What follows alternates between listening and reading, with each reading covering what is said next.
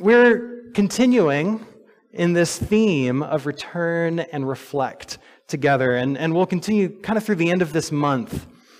And so last week, uh, we, we returned to the story of Ezra and Nehemiah. And we saw that after rebuilding the temple and rebuilding the city walls, they took to the really hard work of rebuilding the people of God. As they gathered together, engaged scripture, chose leaders, and were called to trust in God. And last week, we took some time to reflect on this question What can help rebuild us as God's people? What are some things that can help rebuild us as God's people? And uh, here's an image of our responses that, once more, I'm sure you can't really make out from your seat, but it's there nonetheless, and it's on the walls as well. But as I looked through our responses from last week, once more, there were a few themes that began to rise up. Uh, one of the first ones, one of the main ones, is growing in relationship with each other. Uh, some of the things that were written down uh, fellowship in community, encouraging one another, sharing stories, praying with and for each other, gatherings, meetups, and meals, people together. These are just a few of the things that, that were written down, but, but all of these speak to this, this desire to grow together, deeper relationships, and how much we need that, right? After this past year. Uh, another theme that, that grew, uh, or that uh, stood out to me is growing in God together. That was another thing that many people wrote about. A couple responses mentioned reading the Bible, studying scripture. Uh, one mentioned spiritual disciplines. And there were a couple that, that mentioned learning and growing in our own spiritual gifts and putting those to work together.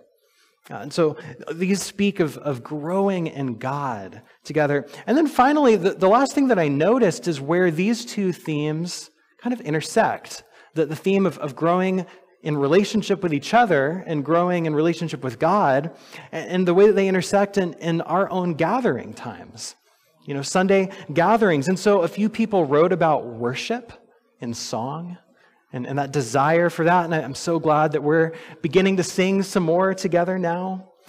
Uh, and then a few others uh, wrote about welcoming people as, as they come, being hospitable to one another and, and to new people. And so these are some of the themes that I noticed uh, rising out of our responses from last week. But then, many of us gathered together on Monday evening over Zoom uh, to kind of spend more time in conversation about all of these things. And so we looked at the past three weeks of questions and responses that we have up on the walls here, and, and just sort of together asked, hey, what do we see from all of this? What are we noticing? What, what's coming to the surface? And one of the big things that came out of the conversation this past Monday is the importance of grieving. There's sort of the necessity of grieving. Something that I noticed uh, as, as I even just look at the, the you know, pages that we have on the walls is that the pages where we wrote down what are some things that we need to grieve are the fullest of all the ones that we've had over the last few weeks. They're the ones with the most responses, which I imagine is just the tip of the iceberg of the things that, that we really need to, to work through and, and bring out and process and, and just hold together before God. Uh, grieving, there's a lot for us to work on. But just like our responses from last week, there's another thing that came out of the conversation on Monday. And that is, once more, this need to grow together and knowing one another more deeply.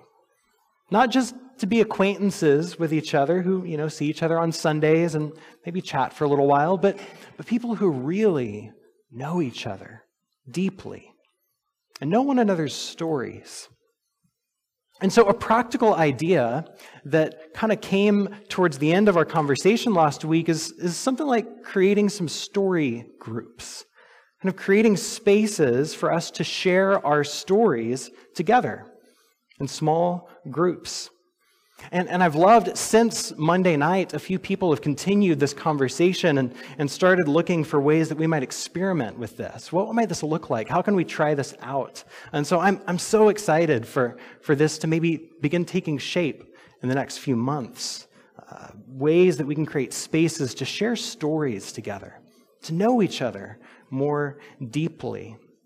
And, and you know, I think all of this talk of sharing stories really is the move of the Holy Spirit. Because that is the theme that we're looking at in Scripture today.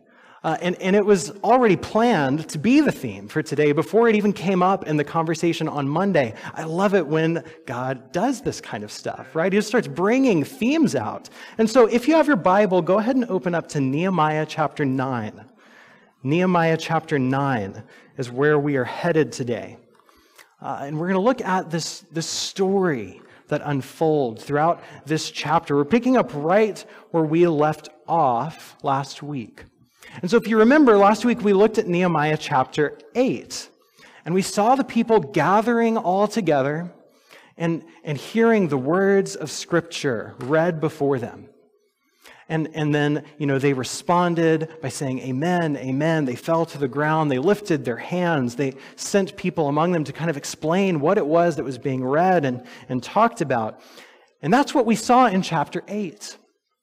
And here in chapter 9, the people, after hearing this story from Scripture, respond and begin to retell this story through prayer. This whole chapter is a, is a long prayer to God that moves from the creation of the world to their present day. It's this mix of narrative, confession, and intercession. And altogether, it tells this great story of God and God's people. And so here's what we're going to do this morning.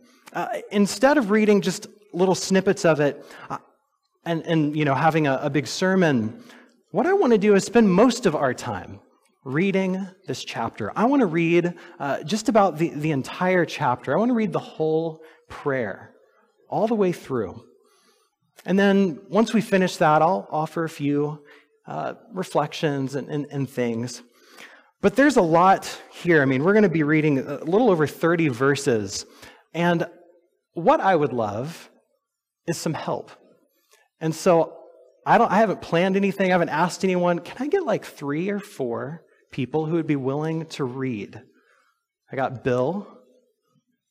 All right, Jesse and Andrea.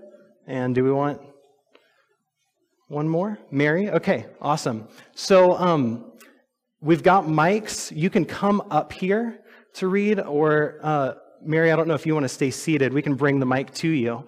Um, but come on up, and what we'll do is I have the, the scripture here on the screen, um, and each one of you can read two slides worth. And I think that'll get us through the, the whole passage. Um, and so, yeah, go ahead and, and come on up here, and, and you guys can just kind of go through uh, two slides each, and I can read the last couple of slides. So, yeah, there you go. I will step aside. And so, Nehemiah chapter 9, this whole prayer uh, that unfolds the story of God. Let, let's hear it now. Everyone read two slides. Starting at verse 6 You are the Lord, you alone have made heaven, the heaven of heavens, with all their host, the earth and all that's on it, the seas and all that is in them. To all of them you give life, and the host of heaven worships you. You are the Lord, the God who chose Abram and brought him out of the Ur of the Chaldeans and gave him the name Abraham. And you found his heart faithful before you and made with him a covenant to give to his descendants the land of the Canaanites, the Hittites, the Amorites, the Perizzites, the Jebusites, and the Girgashites. And you have fulfilled your promise, for you are righteous. And you saw the distress of our ancestors in Egypt and heard their cry at the Red Sea. You performed signs and wonders against Pharaoh and all his servants and all the people of his land, for you knew that they acted insolently against our ancestors. You made a name for yourself, which remains to this day. And you divided the sea before them, so that they passed through the sea on dry ground, but you threw their pursuers into the depths like a stone into mighty waters. Moreover, you led them by day with a pillar of cloud, and by night with a pillar of fire, to give them light on the way in which they should go.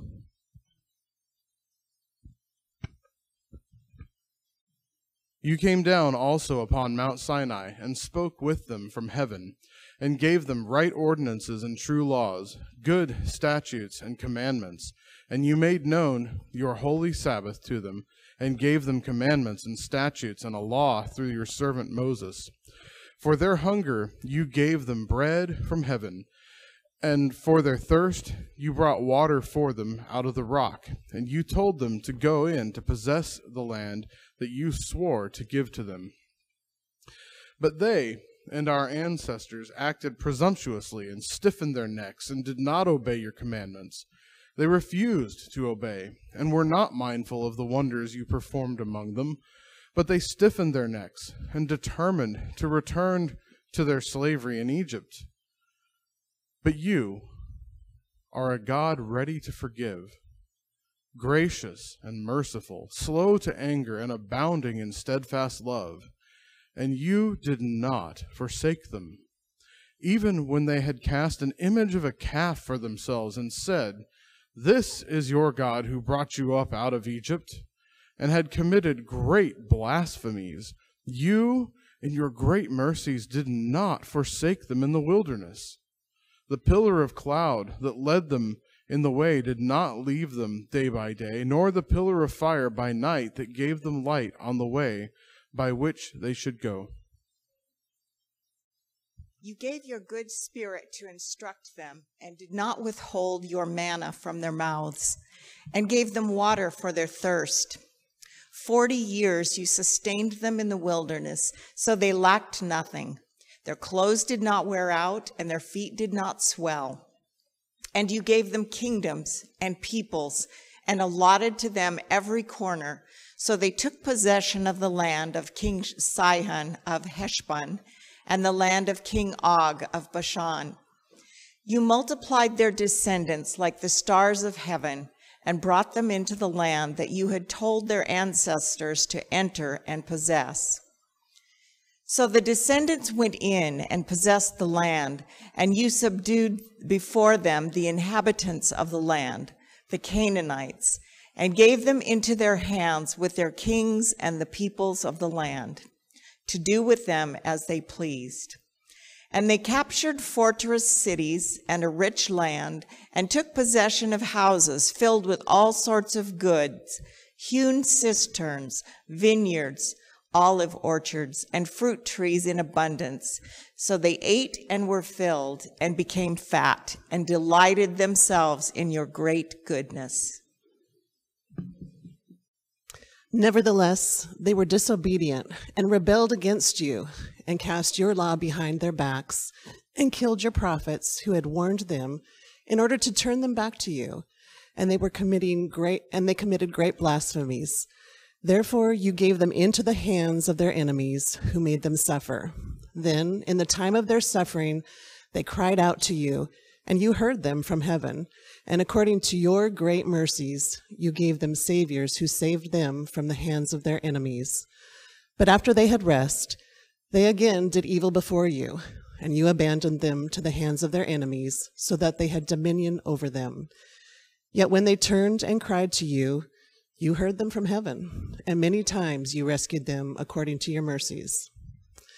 And you warned them in order to turn them back to your law.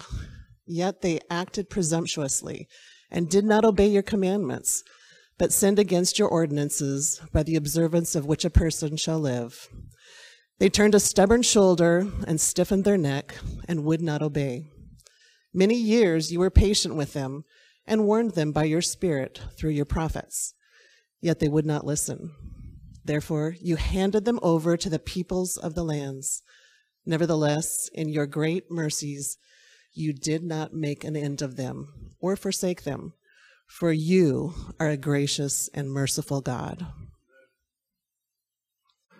Now, therefore, our God, the great and mighty and awesome God, keeping covenant and steadfast love, do not treat lightly all the hardship that has come upon us, upon our kings, our officials, our priests, our prophets, our ancestors, and all your people since the time of the kings of Assyria until today.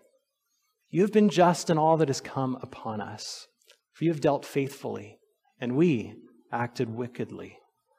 Our kings, our officials, our priests, and our ancestors have not kept your law or heeded the commandments and the warnings that you gave them even in their own kingdom, and in the great goodness you bestowed on them, and in the large and rich land that you set before them, they did not serve you, and did not turn from their wicked works. And here we are, slaves to this day, slaves in the land you gave our ancestors to enjoy its fruit and its good gifts. Its rich yield goes to the kings whom you have set over us because of our sins.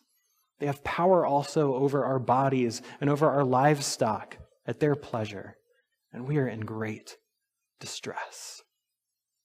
Because of all this, we make a firm agreement in writing, and on that sealed document are inscribed the names of our officials, our Levites, and our priests. This is the word of God for the people of God. Amen. Let's pray. Oh Lord. We thank you for your word and for the wonder of this great story. We thank you that you are a God who is faithful and gracious and forgiving. God, I pray that as we reflect on the words of your scripture today and consider this great story, that you would sharpen our minds and soften our hearts, that we might know you and love you. We pray all of this in Jesus' name. Amen. Amen. Well, thank you to those of you who, who jumped up and, and helped to read um, this, this great prayer that, that tells the story of the people, all the way from creation uh, to their present day. You see, and as we consider Nehemiah chapter 9, I want to emphasize once more something we've been talking about these last few weeks, and that is as we return and gather together again, before we just run ahead into the future, we need to look to the past. Before we run forward, we need to look back, and that's exactly what we see in this chapter. is the people have come back together, they look back by praying their story. By praying their story. So I just want to talk about story for a little bit. The basic elements of story, you know, that many of us probably learned back in, in grade school or something, are place, people, and plot, right? Place, people, and plot. These are the basic elements of any story. Uh, and this is exactly what we see unfold throughout this passage. In verse 6, it begins with place. It says, You are the Lord, you alone. You have made heaven, the heaven of heavens, with all their host, and the earth and all that is on it, the seas and all that's in them. And to all of them you give life, and the host of heaven worships you. Right? And so God creates a place for this story to unfold. And then in verse 7, we're introduced to a person, right? You are the Lord, the God who chose Abram and brought him out of Ur of the Chaldeans and gave him the name Abraham. And Abraham is a single person, but is, is someone who represents the whole people of God. Maybe you remember that old story Father Abraham had many sons. Many sons had Father Abraham. I am one of them. So are you. So let's all praise the Lord, right? Abraham is one person, but he represents the whole people of God. He's the very beginning of this story of God's people, this nation that God is calling as he redeems the earth. And so the place is established as God creates. And the people are established as he calls Abraham. And then verse 9 introduces the plot. Verse 9 says, You saw the distress of our ancestors in Egypt, and you heard their cry at the Red Sea. Now, something that you learn very quickly in literature class is that plot requires conflict. Plot requires conflict. A plot is not just a series of events, but a movement from conflict to resolution. That's what makes a good story. A conflict moving toward resolution. And so the plot is introduced here with a conflict. The people are in distress in Egypt. The people are in distress. And as we continue through the story and the rest of the chapter, we continue to see one conflict after another after another. They're stuck in Egypt. Then they're stuck at the Red Sea. Then they're stuck in the wilderness, right? It just goes on and on. But then in verse 16, the plot thickens. Because conflict is not only around the people, but also within the people. It says, They and our ancestors acted presumptuously and stiffened their necks. They did not obey your commandments. And so from this point on, the conflict exists within and among the people. All the way up to the final section that begins in verse 32, where the prayer moves from reflecting on the past to interceding for the present. Right? It says, Now, therefore. And then it concludes in verse 37 we are in great distress, right? We're still living in conflict. And so, from the creation of heaven and earth to the call of Abraham to the cry of the people, this is the story the place, the people, and the plot. And now, with all this talk of story, there's another category that I think is really important for us to consider, and that's the category of author. The category of an author, right? Every story has an author, right? There's this fantasy writer who I, have recently really enjoyed reading some of her books. Her name is Helena Sorensen. If you like fantasy, highly recommend. Go, go grab her book. She has a couple different uh, books, one, one series, on and on. But she describes her writing this way. Uh, she, she says she enjoys building dark fantasy worlds, dark fantasy worlds with hopeful, courageous characters. You see, often her stories begin in a really dark place. Like they're, they're in turmoil from page one of her stories. And from that point on, things only get worse. You're saying, why are you recommending reading her? Right? But she describes her writing and writing these kinds of stories as a sort of spiritual practice. Because when everything in the story is going wrong, uh, she, she described it's like whenever all the evidence of this story, all the circumstances of the story would say this is not going to work out. There is no way for the story to end well. She gets to find a creative way to bring redemption, resolution, and light out of this darkness that she's writing.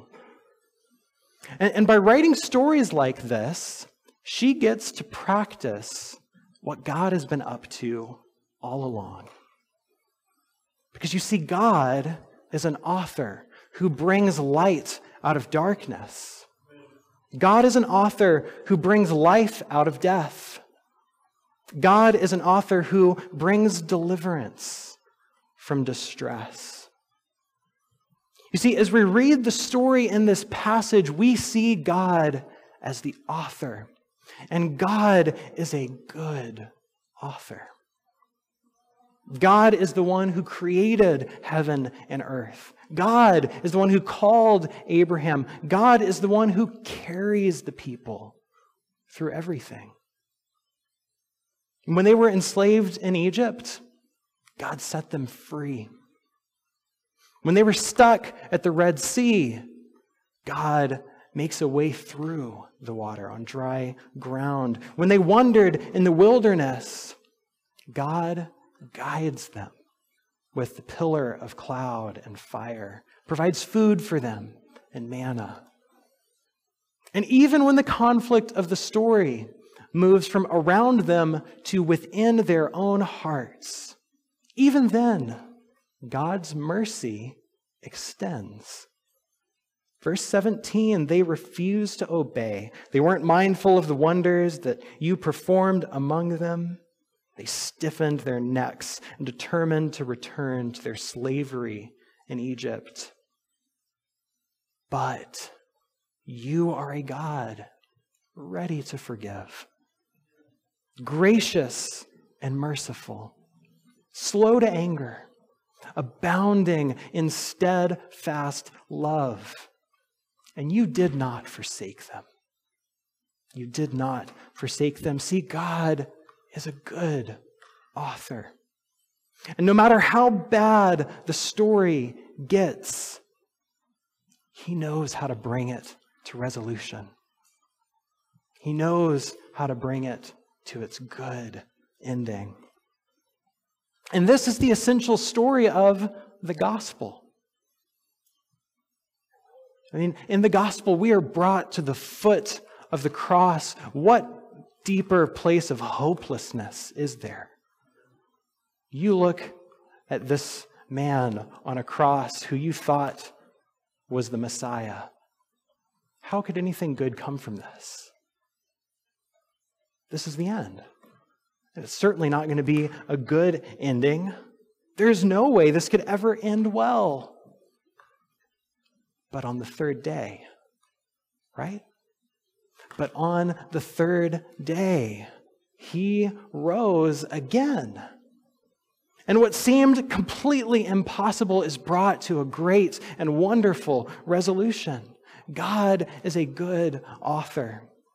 When everything has gone wrong, he knows how to bring the story to its right place. He is a masterful storyteller. And this is the author who holds our story. This is the one who is writing our story. And so, no matter how hard things have been over this past year, no matter hard, how, how hard things might be now, we can trust this good author to write a good story. He is the one who holds our story. And this brings me to the last thing that I want to reflect on for a moment. And that is if God is holding our story, well, then how are we to hold our story? If God is holding our story, how are we to hold our story? See, I've already kind of hinted at this, but Nehemiah 9 is not just a narrative, it's not just a story. Nehemiah chapter 9 is a prayer. It's a prayer. And I think it serves as a model for us in how we are to hold and reflect on our own stories. You see, our stories are not just journal entries to fill up pages, although journaling is a wonderful practice. Our, our stories are not just therapy sessions for self actualization, although therapy is very important, a great healing tool. But our stories are not only those things, our stories are prayers that are meant to lead us more deeply into the heart of God, more deeply into a posture of worship. This is what our stories are meant to bring us to. And so, in closing, I want to just share a really practical way to reflect on our stories prayerfully. Uh, and this is something I actually sent, included some stuff about this in, in the email that I sent a couple weeks ago. But this is a, an, an ancient, hundreds of year old practice called the examen. So some of you might be familiar with it. Maybe you've heard some talk here and there, but it's really just a simple way of prayerfully reflecting on our stories. And traditionally, the prayer of examen is something that you do at the end of every day. And so you, you will, at the end of your day, before you go to bed, you'll look back over the past, you know, 12 hours, 24 hours, and, and say, what happened? You'll just walk through each hour of the day and hold each of those moments before God. But there's a couple of categories that uh, are important. And, and traditionally, they're called consolation and desolation. You can probably guess at, at what that means. Uh, as you walk through your day, you're looking for what moments were there where I experienced desolation, moments where there was death, despair, pain, fear, where did I experience those moments? Moments where I withdrew, moments where I felt stuck. What are moments where there was desolation in my day? But also, where are there moments where I experienced consolation? Moments where there was life, peace, hope, joy, where I didn't withdraw I, I stepped forward. I felt invited a little bit more fully into the day. What moments were there like that? Moments of consolation. And so traditionally, this is a practice that you do at the end of a day. You just look back over the last several hours and, and you say, God, where, where have I experienced desolation? Where have I experienced consolation? Where do I see you in the midst of all of that? And traditionally done at the end of each day, but you could really pick any amount of time. You could look at the past week, or perhaps in this season, we could look at the past year of chaos, disruption, but ask these very same questions. Where did we find desolation? And where did we find consolation? And as we discern those moments, we begin to see what God has been doing. Ways that God has been inviting us and shaping us to step forward instead of withdraw. So I just want to practice that together here. And so I want to invite you into a posture of prayer as we just sort of prayerfully reflect on the past year with this ancient practice called Examen. And so I want to invite you to recall this past, you know, year or more. And maybe you can just walk through each month of the past year. You know, start all the way back last March when everything was first disrupted. What was that moment like when plans started to get canceled? When restrictions started to come into place? What kinds of things did you experience in that beginning season? And maybe we move into last summer. What was that? Were those months like for you? What did you experience during that time? What new rhythms began to form in your life as you lived through this season.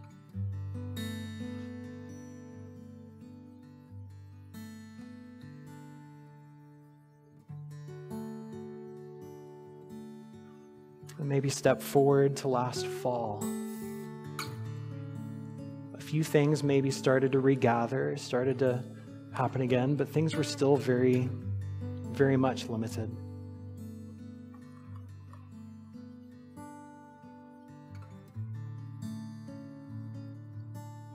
What did last fall hold for you?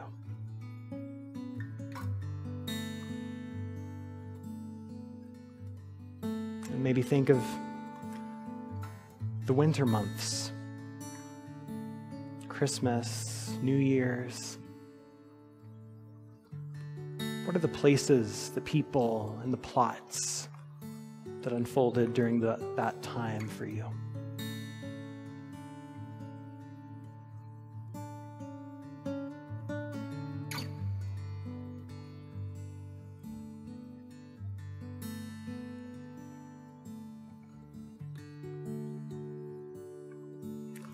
Consider this spring. sun starts coming back out, flowers start to grow again. What do those months hold for you?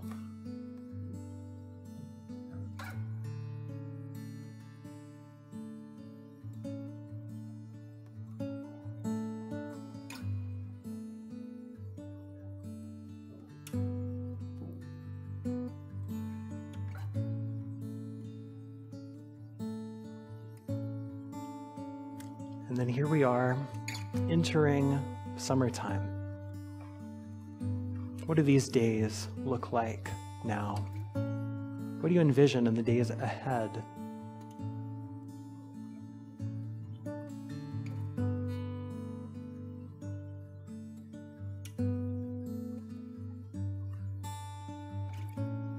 And as we take this just very quick trek through the past year plus, and you remi- remember each of these moments, where are there moments of desolation? Moments of loss, fear, despair, maybe moments where you feel frozen, hopeless. Moments that caused you to withdraw. And as we consider these experiences, don't judge them. Don't, you know, wag your finger at them, but just hold them up before God.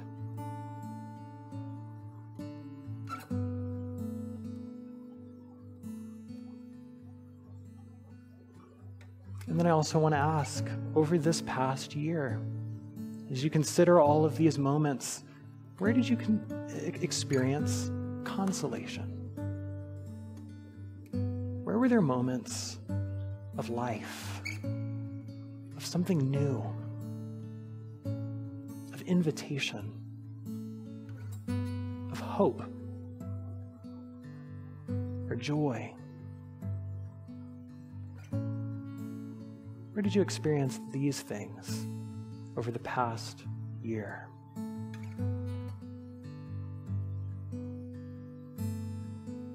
And again, just hold these things up before God.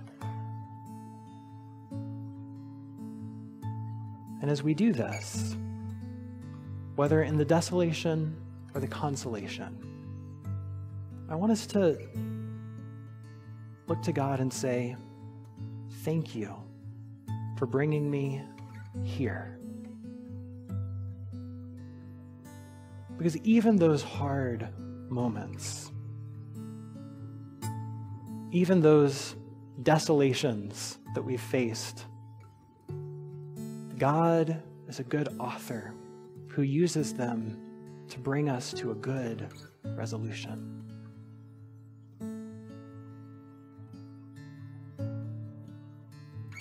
How are each of these moments an invitation to continue growing in Him?